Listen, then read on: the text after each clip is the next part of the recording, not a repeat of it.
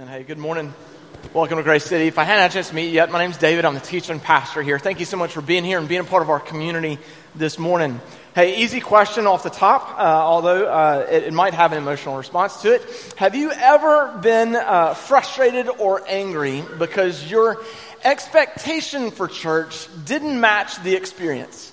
Now, I know that never happened at Grace City, but have you ever been frustrated or angry when your expectation for church didn't match the experience, right? Sometimes we go in with an expectation. When it doesn't go the way we think it's going to go, then it, yeah, it can, it can make us have that emotional reaction one way or the other, frustrated, angry, uh, whatnot. And it's not just church. And I've used this illustration before, but it works. I'm going to use it again. Um, like when I go to Krispy Kreme and the light says fresh hot donuts now, I'm like, I'll expect fresh hot donuts. But if you've been to the one on County Line, more times than not, the machine's broken.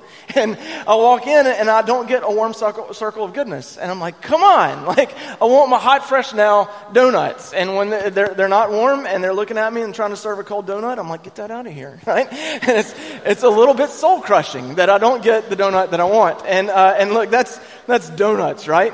That, man, that's I mean that's that's Krispy Kreme. But uh, man, when the doors are open in the church, man, our light's on. When the doors are open in the church, that, that's saying, come inside. There's love here. Come inside. There is hope here. Come inside. There is grace. And, and there's Jesus, come find, discover life in him. Yet when the church is is, is off and it's not functioning properly, then, then people can come inside and actually leave further away from Jesus than when they walked in the doors the very first time. And how tragic is that? How sad is that? I don't think any church like sets out for that to be the goal, right? Like I don't think there are any churches like, we want to be the place that moves people further away from Jesus. Like I don't think that's how people start. I, you know, churches, man, when they begin, there's so much excitement, there's vision, there's boldness. People respond to the hope of the gospel. People lovingly serve and give and pour themselves out. But as time goes on, may, maybe sometimes the, the vision is forgotten a little bit. Maybe the sense of excitement wears off. Maybe fewer people are engaged in the work, but and, and the ones that are still engaged, maybe they get bitter about being the only ones left serving in the church. But as time goes on, oftentimes you can see a church that maybe just grows stale. Like the light's on, the doors are open, but the life, hope, joy, zeal for the gospel, zeal for the Holy Spirit, and those are in short supply. And, and maybe you've heard this phrase before, but it's what it is. It's a church that did the work of God in such a way to where unknowingly it actually destroyed the work that God was doing inside of them. That's happening in Exodus chapter eighteen. In, in Exodus chapter eighteen, that, that principle, God doing, or the people doing the work of God in such a way to where it's destroying the work that God's doing inside of them. It's happening in Exodus eighteen, not among a church, but among the Israelite people. And uh, that's going to be our text. If you want to go ahead and make your way there, I'll get everybody kind of caught up on the story that we're in, because we've been really, uh, since fall, we've been going just kind of through the scripture. We started in Genesis, and now we're at Exodus eighteen. And and so where we are is the Israelites, God's chosen people. They've been miraculously freed from slavery in Egypt, and God is leading them to the promised land. In the promised land, they're going to uh, build a nation of their own where they're going to live in such a way to help others know that the God of the Israelites is the one true God. Like we're in that story right now as they're on their way to the promised land. Along the way, God has used Moses to be the one to speak to the Israelites, to tell them uh, about God's decrees, to tell them about God's instructions, God's commands for the Israelite people. One function that we've not talked about that Moses serves for the people is that he also is one who settles the disagreements uh, within the Israelite community. So if two families were at odds with each other, two people were upset with each other, they would bring the dispute to Moses. And so, like, he's kind of the man in the middle, right? He's he's the one that's that's trying to play peacemaker for the entire nation of Israel. And that's a big task just when you say it like that. But then when you also think about the numbers involved, like this isn't like hundreds of Israelites in the Exodus. This isn't even like thousands of Israelites in the Exodus. It's really more like hundreds of thousands. Some scholars even say over a million Israelites are part of this Exodus, coming out of slavery and headed to the promised land. And all those people are bringing their disagreements to Moses. Like, I, no way I want that job, right? To, to hear all the disagreements from everybody, and he's he's the one that's trying to, to settle it all out. But that's what's happening. And in Exodus chapter eighteen, Moses gets a visitor, except it's not someone bringing a complaint. It's his father-in-law, Jethro. Now, Jethro uh, was, was not part of the Israelite nation. He's a Gentile. In fact, he's actually a priest to a false god. Yet when he comes and he talks to Moses and hears all that God has done on behalf of Moses and the Israelite people, Jethro then realizes the God of the Israelites is the one true God, and he worships. So he becomes a worshiper of the one true God after hearing the testament, of, after hearing all that God has done. He rejoices uh, on, on behalf of the Israelite people for all that God has done. Well, then he stays, and he wants to watch Moses focus or function in this role of kind of servant leadership for the Israelite people. And this is where we pick up the text. Exodus chapter eighteen, verse thirteen. The next day, Moses took his seat to serve as judge for the people, and they stood around him from morning till evening. When his father-in-law saw all that Moses was doing for the people, he said, "What is this you are doing for the people? Why do you alone sit as judge while all these people stand around you from morning till evening?" Moses answered him, "Because the people come to me to seek God's will. Whenever they have a dispute, it is brought to me, and I decide between the parties and inform them of God's decrees and instructions." Moses' father-in-law replied, "What you are doing is not good. You and these people who come to you will only wear yourselves out. The work is too heavy for you. You cannot handle it alone." All right, so you see the issue. There's all the all the disputes, all the people are coming, and Jethro is like, uh, there's a bottleneck in the organization, right? There's a choke point. This is all getting bottled up around Moses. And so he asks this question, you know, why, why do you sit alone as judge and all the people stand around from morning till evening waiting on you? Now, that that question can sound loaded, like he's chastising Moses. Who do you? Who are you to think that you're the one and only judge? And or, or like he's chastising the people. They're lazy. They're just standing around all day long. I, I, I don't think that's the um, gist of his question. I, I, I think it's more, hey, Moses, this is not sustainable. Like what, what you are crushing yourself in this work, and the people are having to wait all day long uh, to have their problems resolved. And so there's there's a delay in justice. There's a delay in justice that's frustrating for the people, and it's exhausting for Moses. Once more, Moses, with the role that he had, he was one that, that would meet with God personally and, and hear the Lord's instructions and, and, and tell the people what they were to do and kind of how they were supposed to go. And so the more he's settling disputes between two angry people, the more he's not able to um, meet with the Lord and hear from the Lord and, and, and provide that type of service to the Israelite people. And so it's not that what he was doing was bad. It was needed. There needed to be some type of a court. There needed to be some type of a, of a judgment. It wasn't a bad work he was doing, but it was ineffective. It would have a detrimental effect on Moses and on the people. It wasn't blessing or serving the people in the best way. They were doing the work of God in a way that eventually would destroy the work that God was doing inside of them. So Jethro sees this, and he has a suggestion for him. Look at verse nineteen. "Listen now to me, and I will give you some advice, and may God be with you. You must be the people's representative before God and bring their disputes to him. Teach them his decrees and instructions and show them the way they are to live and how they are to behave. But select capable men from all the people, men who fear God, trustworthy men who hate dishonest gain, and appoint them as officials over thousands, hundreds, fifties, and tens. Have them serve as judges for the people at all times, but have them bring every difficult case to you. The simple cases they can decide themselves. That will make your load lighter because they will share it with you. If you do this, and God so commands," I love this phrase, "you'll be able to stand the strain, and all these people will go home satisfied." Okay, so you hear the suggestion, right? You know, Moses tells Jethro, keep keep learning from the Lord. Keep hearing from him. Keep teaching the people his commands, his decrees, his instructions. But find some people in the community that you trust, men that are honest, men that are trustworthy, that can lead thousands, hundreds, fifties, and tens, and share the work. Share the work with them. And what happens? What happens when he shares the work? He's going to be sharing the blessing. When he shares this responsibility with the people, he's going to be sharing the blessing as well. I mean, it says at the end of it that all will go home satisfied. Now, this isn't like McDonald's, you know, over a million customers satisfied. That's not necessarily, I mean, maybe think of it that way, but but think of it more in like in lines of they're headed to the promised land. They're going to be building a society that is supposed to be built on God's holiness, God's righteousness, God's justice. And so here, as they're on their way there and they have these disputes among themselves, as these are being resolved in a just fashion, it's going to be satisfying and pleasing to the people as well as honoring to the Lord, as well as honoring to him that it's being carried out in this way. Some of your translations for that sentence might might have, uh, they, they went to their place in peace. And so this work was happening in a way that was, was reconciling these relationships. And, and so Jethro is given a plan, and Moses is going to implement it. We'll see him carry it out in just a second. But the plan does the work of God in a way to where it blesses rather than in such a way to where it drains and depletes. And so Moses hears this plan, puts it into work. Look at verse twenty-four. Moses listened to his father-in-law and did everything he said. He chose capable men from all Israel and made them leaders of the, of the people, officials over thousands, hundreds, fifties, and tens.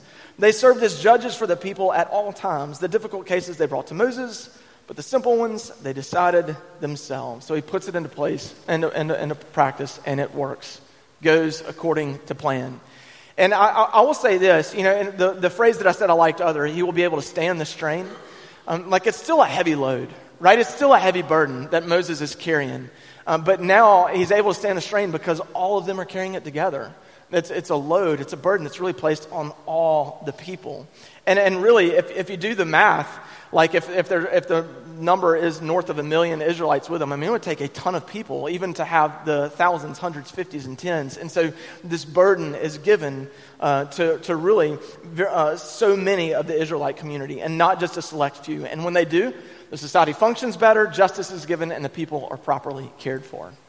And this this text kind of reflects one uh, that happens in the New Testament as well. Uh, there's a period in the early church in Jerusalem in the book of Acts where the, the disciples, the apostles, they're struggling uh, to juggle all their duties, to preach the gospel, make sure the health of the church in Jerusalem stays healthy, and to properly care for all the people, specifically to properly care for the widows in that church.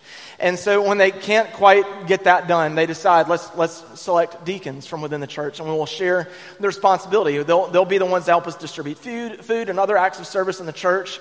And when they shared that responsibility, it shared the blessing with the church. When that work was limited to just a few, there was a limited amount to the blessing. But there was a, there's a limited amount to the good that could be accomplished. When it shared, the good increases. When it shared, the good amplifies. There's a shared responsibility that leads to a shared blessing. Now, you know where I'm headed with this.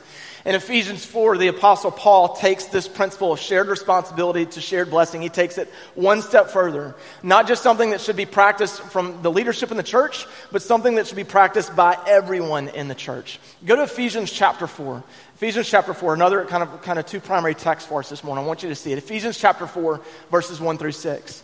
Now this is... Um, Just about the book of Ephesians, so we know what we're reading. Um, this is a book that Paul writes to a single single church, a church at Ephesus, and he's writing not to correct a heresy, he's writing not to correct a doctrine, not to correct bad behavior, but really he's writing just to just to deepen their understanding, to deepen their theology, to further their doctrine about who Christ is, what the Lord has done on their behalf, as well as their doctrine for how a church should function. And this is where we come in. Uh, Ephesians chapter four, uh, verses one through six. As a prisoner for the Lord, then, I urge you to live a life worthy of the calling you have received. Be completely humble and gentle. Be patient, bearing with one another in love. Make every effort to keep the unity of the Spirit through the bond of peace. There's one body and one Spirit, just as you were called to one hope when you were called. One Lord, one faith, one baptism, one God and Father of all, who is over all and through all and in all. Okay, right there, just with those first six verses, you can hear his call for unity. Uh, a, a unity within the church. There's no um, us versus them. It's one body, one faith, all stemming from the one true God. Now, within a church, there is church leadership, but here you can already hear him talking and, and advocating for like a, that there's not a hierarchy in a sense of um, uh, an abuse of power or subjugation or anything like that. It's it's alignment, it's it's submission to Christ, the head of the church, and it's unity of the body of Christ. And so he's calling for unity, yet with inside of this unity, he's not calling for uniformity. And we see that in these in these next seven or six verses. And we're going to read it, but let me preface it with this. There's some language at the beginning that can be just a little bit confusing. I'm going to come back and I'm going to explain that in just a second.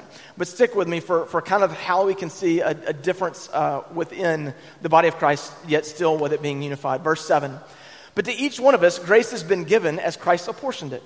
This is why it says, when he ascended on high, he took many captives and gave gifts to his people. What does he ascended mean except that he also descended to the lower earthly reg- regions? He who descended is the very one who ascended higher than all the heavens in order to fill the whole universe. So Christ gave, uh, Christ himself gave the apostles, the prophets, the evangelists, the pastors, and teachers To equip his people, catch this, for works of service. That's equipping all the people for works of service, so that the body of Christ, that is the church, that the church may be built up until we all reach unity in the faith, knowledge of the Son of God, and become mature, attaining to the whole measure and fullness of Christ. Okay, a lot happening in this. Let's grab the difficult language first because it leads into the next. When he's talking about ascending and descending, um, Paul is referencing Psalm sixty-eight, which is a psalm that celebrates one of David's, King David's military victories. And the way that, that uh, military victories were kind of celebrated, like the conquering general would then have this military parade where he would parade all of his captives and all the spoils of war through the other part of his kingdom so they would know how powerful, how mighty he was. So, for, so Dave, uh, Paul, who am I talking about? Paul takes that image that was about David and applies it to Jesus, and, and says and, and talks about Jesus, because what Jesus do? Jesus descends onto to this earth, walks upon this earth, suffers the cross, but in doing so, what does he do? He conquers and defeats sin and death on our behalf. And when he conquers that, he ascends into heaven in victory. And now the parade train that he's leaving, that, that he's leading, it's captives that he's rescued, because it's those that have been held captive to sin and to Satan. So now Jesus is parading his captives, if you will, but he's showering onto them gifts to the people. Why? He's giving them gifts to help them build up the church, prepare them for works of service, uh, works of service for the, that the body of Christ may be built up. And what does it look like for the church to be built up? Paul answers it. That there would be unity, that we would grow in the knowledge of Christ, that we be, we would be mature in our faith, and that we would attain the whole measure of the fullness of Christ, that we'd be Christ-like, that we would grow in our Christ-likeness. Like, that's the goal. That's the aim, that's the objective, that's the end goal, that's my hope and prayer for you and for me. That should be the expectation when we come to church. I know oftentimes we carry different expectations about what we're going to see at church, what is it we're going to have for my kids, what's the service going to be like, what's the music, what's preaching, all like. I, and I know that's kind of all part of it, but at, the, at its core, the expectations we should have when we come inside these doors is that this is going to be a place that's unified, that's going to be a place that grows us in our knowledge of Christ. This is going to be a place that helps us bring about maturity of faith and helps us grow in our Christ-likeness. That's the goal. That's the work that we're about to be about for every single person that comes in. And that's my hope and prayer for you and for me, okay, that, that we would know Christ, that we would know that in him is found forgiveness of sin, that he is the one that made a way for us to be welcomed into the family of God, that his way of living shows us the way that is right and true, that we can live by the virtues and the ethics of the kingdom of God and express that in such a way to where it bears fruit in our life and in the world around us, that we would mature in our faith, right? So that means that, our, that the roots of our faith would go deep, so when life throws a curveball at us and we're just laid low by tragedy or heartache or whatever, that, that we would, we wouldn't shrivel up and die, right? That our roots are deep, that our roots would go so deep that, again, that it would help us bear fruit in our life and in in the lives of those around us, that we would mature in our faith, that you and I would know that we're called to unity, that you and I would know that we're called to service of one another within the body of Christ, and that with that, Jesus has given us unique gifts, unique and special spiritual gifts to you and to me that we can use in service of the church. Now, Paul lists some of those here, right? He talks about evangelists and pastors and teachers, but in a, another one of his, his letters, the, the letter to the church of Romans, in Romans twelve, he lists out other types of spiritual gifts. And some of those are a spiritual gift of encouragement, encouraging someone else, spiritual gift of giving, of leading, of serving, spiritual gifts of mercy and compassion. And, how, and he talks about how those are all part of the body of Christ. They're all needed to ensure that the body of Christ functions to help accomplish what we see here, right? Unity in the faith, growing in our knowledge of Christ, maturity of faith, and, and growing in our Christ-likeness, because again, that's the goal, that's the aim, that's the whole point. Yet far too often, churches try to achieve that objective with only using one or two tools in the toolbox, right? That's the work, that's the goal that the church should be about. Yet so often we allow just one or two, or maybe it's a few volunteers, maybe it's a few people on staff to be the ones to carry the load to achieve that objective. And while others might, might show up or might come, they don't deploy and engage their spiritual gifts to help the church achieve the objective. Now, let me say this, because I, I, I don't want this to sound like I'm going on some rant or guilt tripping or anything like that. I think um, Okay, I, I do think that maybe you and I, we, we've seen expressions of where a church, where all the ministries of the church function uh, around one or two individuals. And I do think that there can be times where maybe somebody's operating with a Messiah complex, right? That it has to be through me, has to be through our select few. We're the only ones that can be involved in everything. I, I do think there that there are some broken expressions of that.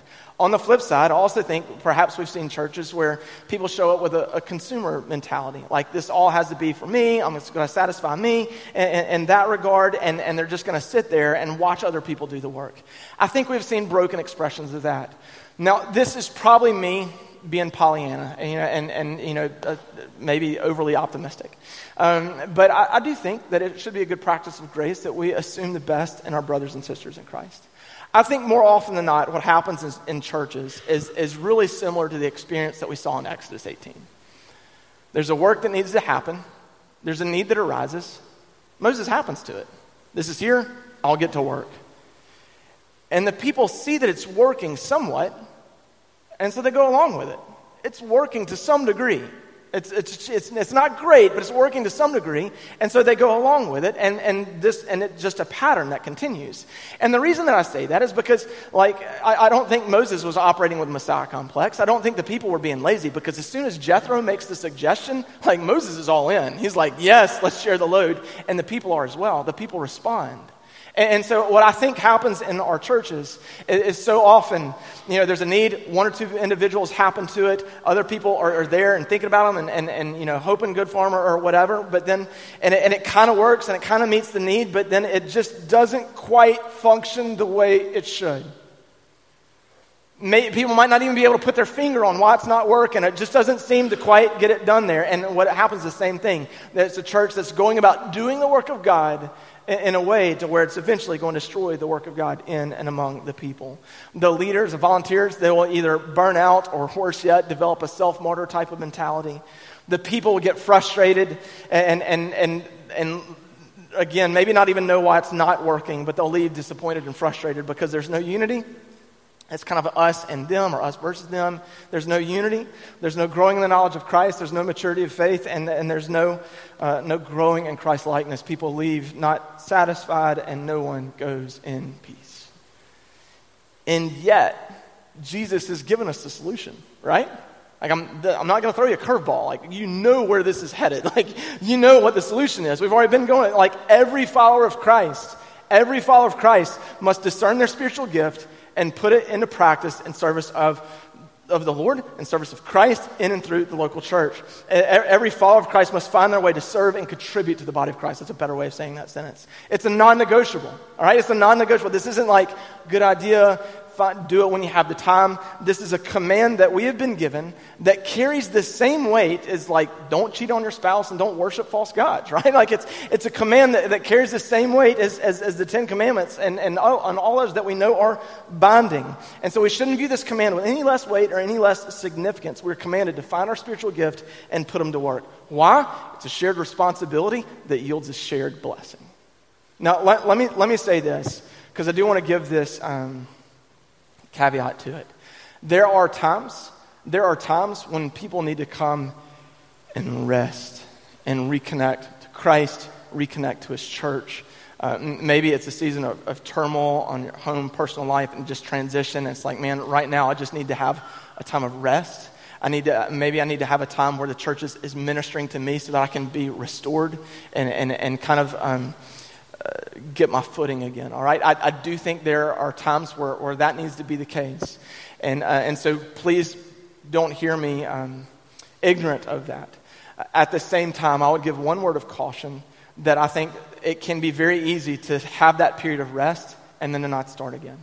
To have that period of, hey, I need to be restored, and then apathy can just set in to where to where next thing you know, it's weeks, months, maybe even years goes by, and you're not following this command of, this is my spiritual gift, and this is a way that I can put it into service. So I do think that that is a, a real thing, and I, and, and I need to speak that, because I want to speak that in grace, because some of you, that might be where you are. But I also think a, a lot of times um, we can just kind of have like a, a maybe a, a, a pushback against this, or just a reluctance to get involved. And so, uh, but we're all commanded to find our spiritual gifts and put them into work. So that brings to two questions. One, how do I find my spiritual gifts? Uh, now, this is, sounds comical, but you can actually Google spiritual gifts inventory, and some of them will show up. And uh, and uh, sure, um, I mean, you can if you want. Uh, I'm, not, I'm not mocking; they can be helpful in some degree. But my suggestion to you is just trial and error. Like, get plugged in, get serving somewhere, and and and and have at it. And and you will find and discover your spiritual gifts quickly, or stuff that's not your spiritual gifts, right? Like if you begin serving somewhere and, and it helps and it gives you life, it stirs your desire for Christ, stirs your affection for him. If if it if it maybe it makes you uncomfortable in some places, but that takes you deeper into your faith. Like, man, I don't know if I'm going to be, be able to do this if I don't depend on Christ. Then yes, you're probably operating in your spiritual gifting, operating in your calling there. So have at it. Now, if you're serving in your church and you're like, man, this is crushing to my soul, and I want to lose my religion. Religion, you know, maybe not. You know, like it's probably not where you need to serve. But but this is why I say trial and error is a good thing, because when when you when you dive into that and maybe it's soul crushing and you're like, I don't know if I like Christians anymore. Like if you're if you're in that state, if you're in that state, but you're seeing someone who has that gifting and is serving it well, then in that moment and through that experience, how much more do you appreciate the body of Christ? I'm not gifted in this way, but I'm so very grateful she is. So very grateful he is. And so I'm going to pray for them. I'm going to support them. I'm going to encourage them. And I'm so very grateful that what they're doing is strengthening the unity of the whole body of Christ. And all of us are helping one another grow in our knowledge of Christ, mature in our faith, and grow in our Christ, Christ likeness. And by serving in this way, we're fighting, advocating for the unity of the church. Right? So how do you find your spiritual gifts? Start serving and, and trial and error. That that would be my suggestion to you. I mean, you can do all the other tests too if you want to. I'm not making fun of them. They can be helpful. But just have at it, man. And, uh, and, and just see and watch how God speaks to you and shapes and guides and molds you through that. Second thing, uh, how do I connect to a place of service? We've made this as easy as possible for you. I'm going to pull a Matt Briggs here. Everybody take out your phone. Uh, so literally right now, I will not keep preaching until I see phones in front of faces. Um, so uh, if you'll uh, break out, some of you will be like, hi, I'll play that. I'll call that bluff. And so uh, go to g c j x n dot info. Uh, Rich has created a, a landing page for you and that says, you know, serving at Grace City. I've forgotten the verbiage of it, but uh, you'll, it's the first thing that you hit. And uh, it's got a list of all the different ways you can connect at Grace City, all the different ways that, that you can serve here. And there's even a box for other, because you might be hearing like, man, I know I'm gifted in this way. I don't know how that's expressed at Grace City, but I'm game. I want to be able to help. And so you can check that and, and, and connect to us that way. And we would love to talk with you, connect with you, and, and help you find a way to use that gift uh, here at Grace City, or use that gift through one of our missions partners, or a way to contribute to the body of Christ. And in this way, like, you can do it now. Like, as I'm preaching, you can go through, check, and, and send it on. So it's done. You don't even have to wait till after lunch uh, and, and just, just have at it. But in this way, you can know that you're starting to help equip one another to find the work that Christ is calling us to do, to grow in our knowledge, attain the maturity of faith, and grow in our Christ likeness. Because again, that's the goal. That's the aim, that's the objective, and it is tragic when we miss on it. Tragic when we miss on it. Like there, there's sometimes on Saturday nights when I'm thinking about Sunday morning, and I just, I feel the weight of what's at stake. Sometimes on a Sunday night when I'm replaying a Sunday morning, when I'm like, Lord, did we do it well today? Did we do it well today? And, um, There's a, uh, for about, I don't know if this is right or wrong, it's the insight into my psyche. Uh, there was, there's a movie that kind of helped with that tension. It's a Kevin Costner and Ashton Kutcher movie called The Guardian. Uh, it's about Coast Guard rescue swimmers. And uh, Kutcher's the recruit, and Costner's the vet, and he's training all the recruits, preparing them for the work that they're going to have to do as rescue swimmers. And there's a scene in the movie where all the recruits are, uh, are seated in a classroom, and he's playing this video for them. And uh, it's a video of all these ships like on fire and burning and sinking, and people jumping overboard, and rescue swimmers going to swim and get them. I don't know why I laughed at that. And uh, and so like that—that's the scene. And uh, and so he's just watching rescue swimmers in action going after it. And it's a, it's a pretty, I mean, it's a heavy scene. Costner's walking around the room, and all these recruits are wide-eyed. They're twenty-three, twenty-four. And he says, at twenty-three, twenty-four, twenty-five years of age, you're going to be in the water, and you're going to hear the people saying, save me, save me, save me. And at twenty-four years of age, you're going to be the one having to decide who lives and who dies. And it's just a scene where you, the, all I'm just see, the feel, the weight of the responsibility that they've been given. Later on in the movie, Kutcher comes back to Costner and uh, is able to talk with him, and he says, how do you decide? How do you decide who lives and who dies? And he said, for me, it's real simple. I swim as long as I can, as fast as I can, as hard as I can, and the sea takes the rest. Every single Sunday morning, those doors open, and people come inside this room. And there are, some of you are coming in this room, and your hearts are bursting with worship to the Lord. Like you've had an amazing week, and you can't get here fast enough to respond in worship. And that's awesome when that happens. Some of you are here. Some of you come in these doors off a routine. Some of you are here, and you come in these doors off of, maybe you're just curious off of who Christ is. Maybe you're just curious about this church, finding a way to finding a way to connect.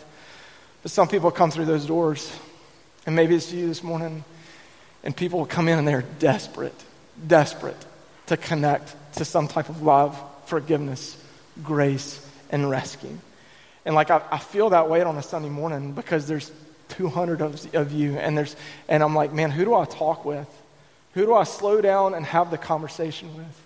Who, who, who, who, do I, who do I need to slow down and move at the speed of love and have a conversation with? Who can I catch up with next week?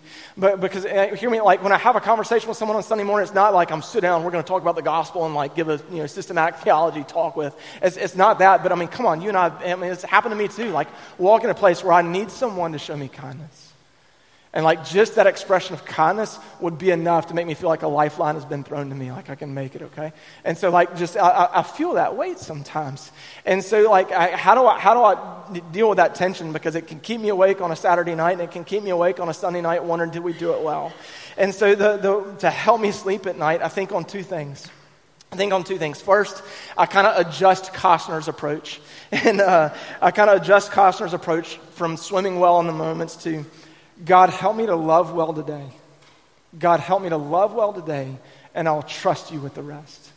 God, I'll, I'll trust you to accomplish whatever you will accomplish today, but God, help me to love well this morning. So it's a prayer that I pray coming in on Sunday mornings. Just help me to love and serve well, and I'll, I'll trust you to accomplish his work.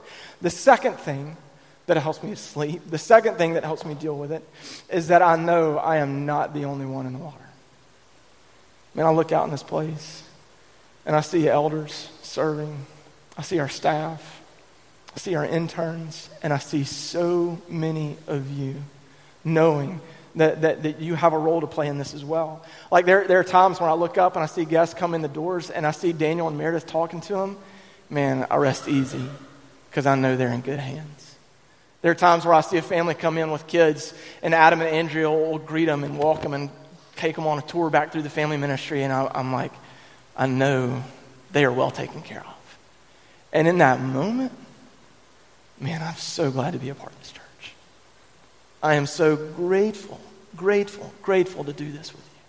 So very grateful to be in a church where so many of you are leveraging your gifts, sharing in the responsibility, and sharing in that blessing. And so as I look, I see so many of you that are already doing this. If that, if that's you, my prayer for this morning is just that you would be encouraged in the work, right? That you would know you were helping the church. You're fighting for our unity. You're helping one another grow in our knowledge of Christ, grow for our mature, you know, mature in the faith, and grow in our Christ likeness. Be blessed in the work that you are doing. Be encouraged. And the mother hope and prayer this morning is that if you're here and, and you're not, that maybe this morning would be the catalyst to help you begin doing that. Again, not to be guilt-tripped, not to be heavy-handed with it, but my prayer this morning is that you would realize that God has providentially gifted you and placed you and placed you to strengthen the work that God is doing in and through the church. And know this, this isn't just a Grace City thing. We would love to have you here. We need you here.